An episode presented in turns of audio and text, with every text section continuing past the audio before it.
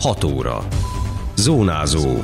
Érd és a térség legfontosabb hírei. Kiterjesztett tanévkezdési támogatás már kérhető a 10 ezer forintos juttatás érden.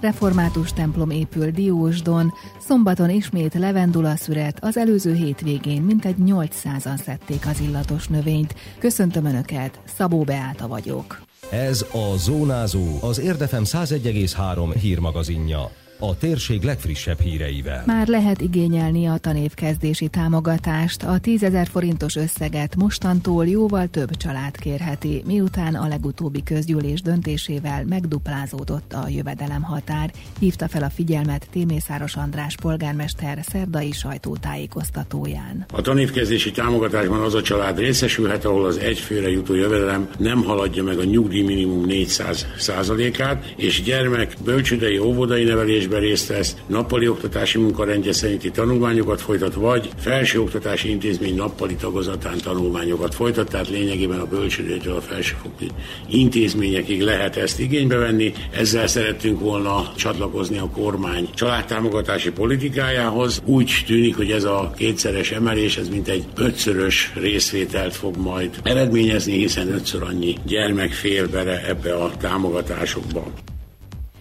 nem közölte a helyreigazítást az Index. A városvezető emlékeztetett, hogy a kúria, mint fellebbviteli bíróság másfél hete megerősítette a már jogerős döntést, miszerint a hírportál hazugságot terjesztett az érdi önkormányzatról a közvilágítás fejlesztésével kapcsolatban, azonban nem tett eleget az ítéletben megfogalmazott kötelezettségének. Az Indexnek hétfőn kellett volna a helyreigazítást közzétennie, ám ennek a kötelezettségének nem tett eleget, és nem elég, hogy a rágalmakat és hazugságokat terjesztik a városról, de még a törvényt is megszegik, amikor a bíróság jogerős ítéletét nem hajtják végre. Ez ügyben tovább konzultálunk a jogászainkkal, mert mindenféleképpen szeretnénk azt elérni, hogy az Index és az egyéb hírportálok a helyreigazítást közé tegyék. Másrészt szeretnénk azt is bebizonyítani, hogy mindezek a ferdített állítások és hazug állítások, ezek bizony rombolják a város lehetőségeit.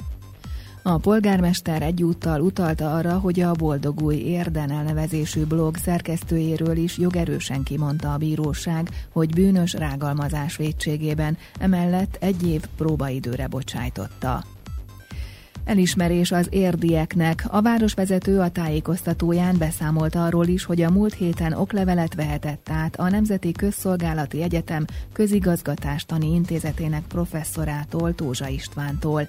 Témészáros András kiemelte, hogy ez az itt élő embereknek szól, akikkel 2007 óta építik együtt a várost. És ezt a köszönetet, ezt az elismerést tolmácsolom most minden érdének, hiszen az elismerés nem nekem szól, hanem a városnak. Érnek érd összes polgárának, akik szeretik, akik építik ezt a várost, és az ő nevükben, az önök nevében lehet megköszönnöm ezt a megtisztelő elismerést. 2007 óta 100 milliárd forintnyi támogatás, céltámogatás támogatás, konkrét feladatoknak a megoldása érkezett érde, amelyből végre sikeresen építjük a várost. Ez olyan közös siker, ami az itt élő emberek nélkül nem mehetne, nem történhetne meg. A tájékoztatón szó volt a közgyűlés által elfogadott késő Géza útkoncepció részleteiről, valamint a jövő vasárnap tartandó első érdi vágtáról is. Ezekről a témákról későbbi adásunkban hallhatnak beszámolót. Templomot kapnak a diósdi reformátusok. A Gárdonyi Géza utcában épül imaház, várhatóan még ezen a nyáron elkezdődnek a munkák, és úgy tervezik, hogy jövő év végéig át is tudják adni. A templom alapkövét hétvégén helyezték el. Az ünnepi istentiszteleten Nyilas Zoltán az Északpesti Református Egyházmegye esperese hirdette az igét.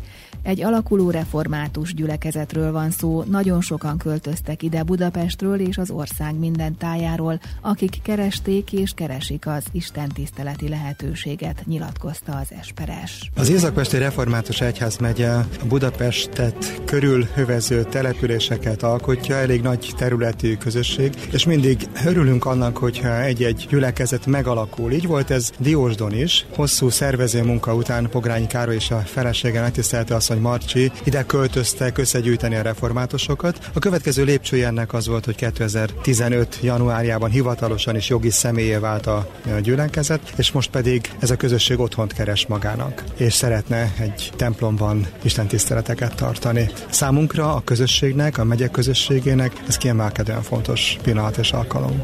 A diósdiak egyébként korábban az Érd ligeti gyülekezetnek voltak a tagjai, oda tagozódtak be, és onnan alakult egy önálló egyházközség.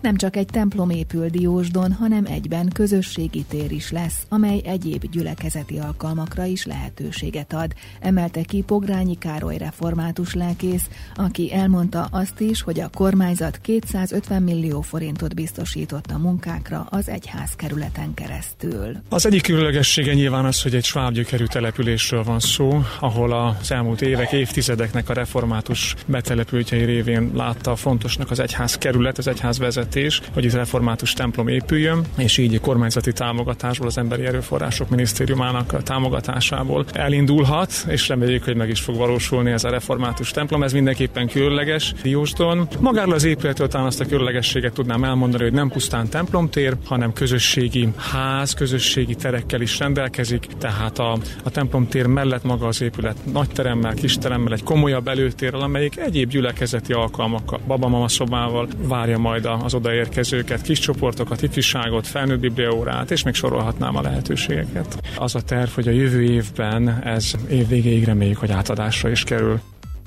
Egy alig nyolc év óta formálódó református közösségnek épülhet most templom. A tervek elkészültek, és a kivitelező is megvan, remélhetőleg jövő ilyenkorra elkészül, mondta Bogó László polgármester. Gyakorlatilag 2011 óta formálódott ez a református közösség, és eljutott odáig, hogy templomot állíthat. Ez Diós szempontjából azt jelenti, hogy a reformátusok, a református közösség bízik a diósdiakban, bízik a a városban, és így egy olyan közössége jön létre, ami hát nem egy-két évre építenek egy templomot, hanem akár több száz évre is, és köszönjük, hogy itt egy templom épül. Harmadszor tartottak szüretet a Sóskúti levendulásban. Múlt hétvégén várták az érdeklődőket, azonban most szombaton, azaz hatodikán újra lehetőséget kapnak az illatos és gyógyhatású növény kedvelői, hogy saját kezüleg szedjék le maguknak. Az előző alkalommal körülbelül 800-an éltek a lehetőséggel, érdiek mellett a környező településekről, Százhalombattáról, Diósdról, illetve Budapestről érkeztek szüretelők. A fenntartó budapesti erdőgazdaság gazdaság tájékoztatása szerint Lénárt Katalin is a fővárosból érkezett, érden először járt, de nagyon jó kezdeményezésnek tartja. Levendulát már szedtem, két éve voltunk Tihanyban, amúgy is a levendula az egyik kedvenc növényem, és ugye számtalan jótékony hatása ismert, és emellett pedig nem elhanyagolható dolog az, hogy jó levegőn vagyunk. Ez itt tényleg hát a szemnek, léleknek egyaránt nagyon szép. Ez a táj rendezett, gondozott, kultúrát, tehát ezt kiváló kezdeményezésnek tartom. Részint otthonra, mert ugye hát a mójűző hatása is közismert, illetve egyéb rovarűző hatása is, részint pedig ebből süteményt is lehet sütni. Tehát ezt ki lehet forgatni, először ki kell szárítani, kiforgatni, és a magjából különböző sütiket lehet készíteni. Ugyancsak Budapestről érkezett családjával Ivácson Dezső, aki először volt levendula szüreten, de azt mondja, ha lesz még rá alkalom, máskor is eljönnek. Kisfia Péter pedig a környéken a szemetet gyűjtötte össze. Három szatyorral vagyunk, úgyhogy eh, egy a másfél órája már itt vagyunk kis csokrokba szedjük, szétosztogatjuk a rokonainknak. Hát szedtünk levendulát, én meg a szemetet szedtem. Szegezi a környezetet. Az Érd parkváros szélén az Esztergályos utca végén lévő három hektáros részen nagyjából 100 ezer tőlevendula van, korábban a Sóskúthoz tartozott, de már érdi terület. A szervezők azt kérik, hogy aki szeretne szombaton csatlakozni a levendula szedőkhöz, vigyen magával ollót. A szüretelés feltétele az aratótáska megvásárlása, a befolyt összeget a terület karbantartására használják fel. Időjárás. Továbbra is napos idő várható, eső nem valószínű, de a szél eleinte több felé élénk lesz. A mai maximum 28 fok körül ígérkezik. Zónázó. Minden hétköznap az Érdefemen. Készült a médiatanács támogatásával a Magyar Média Mecenatúra program keretében.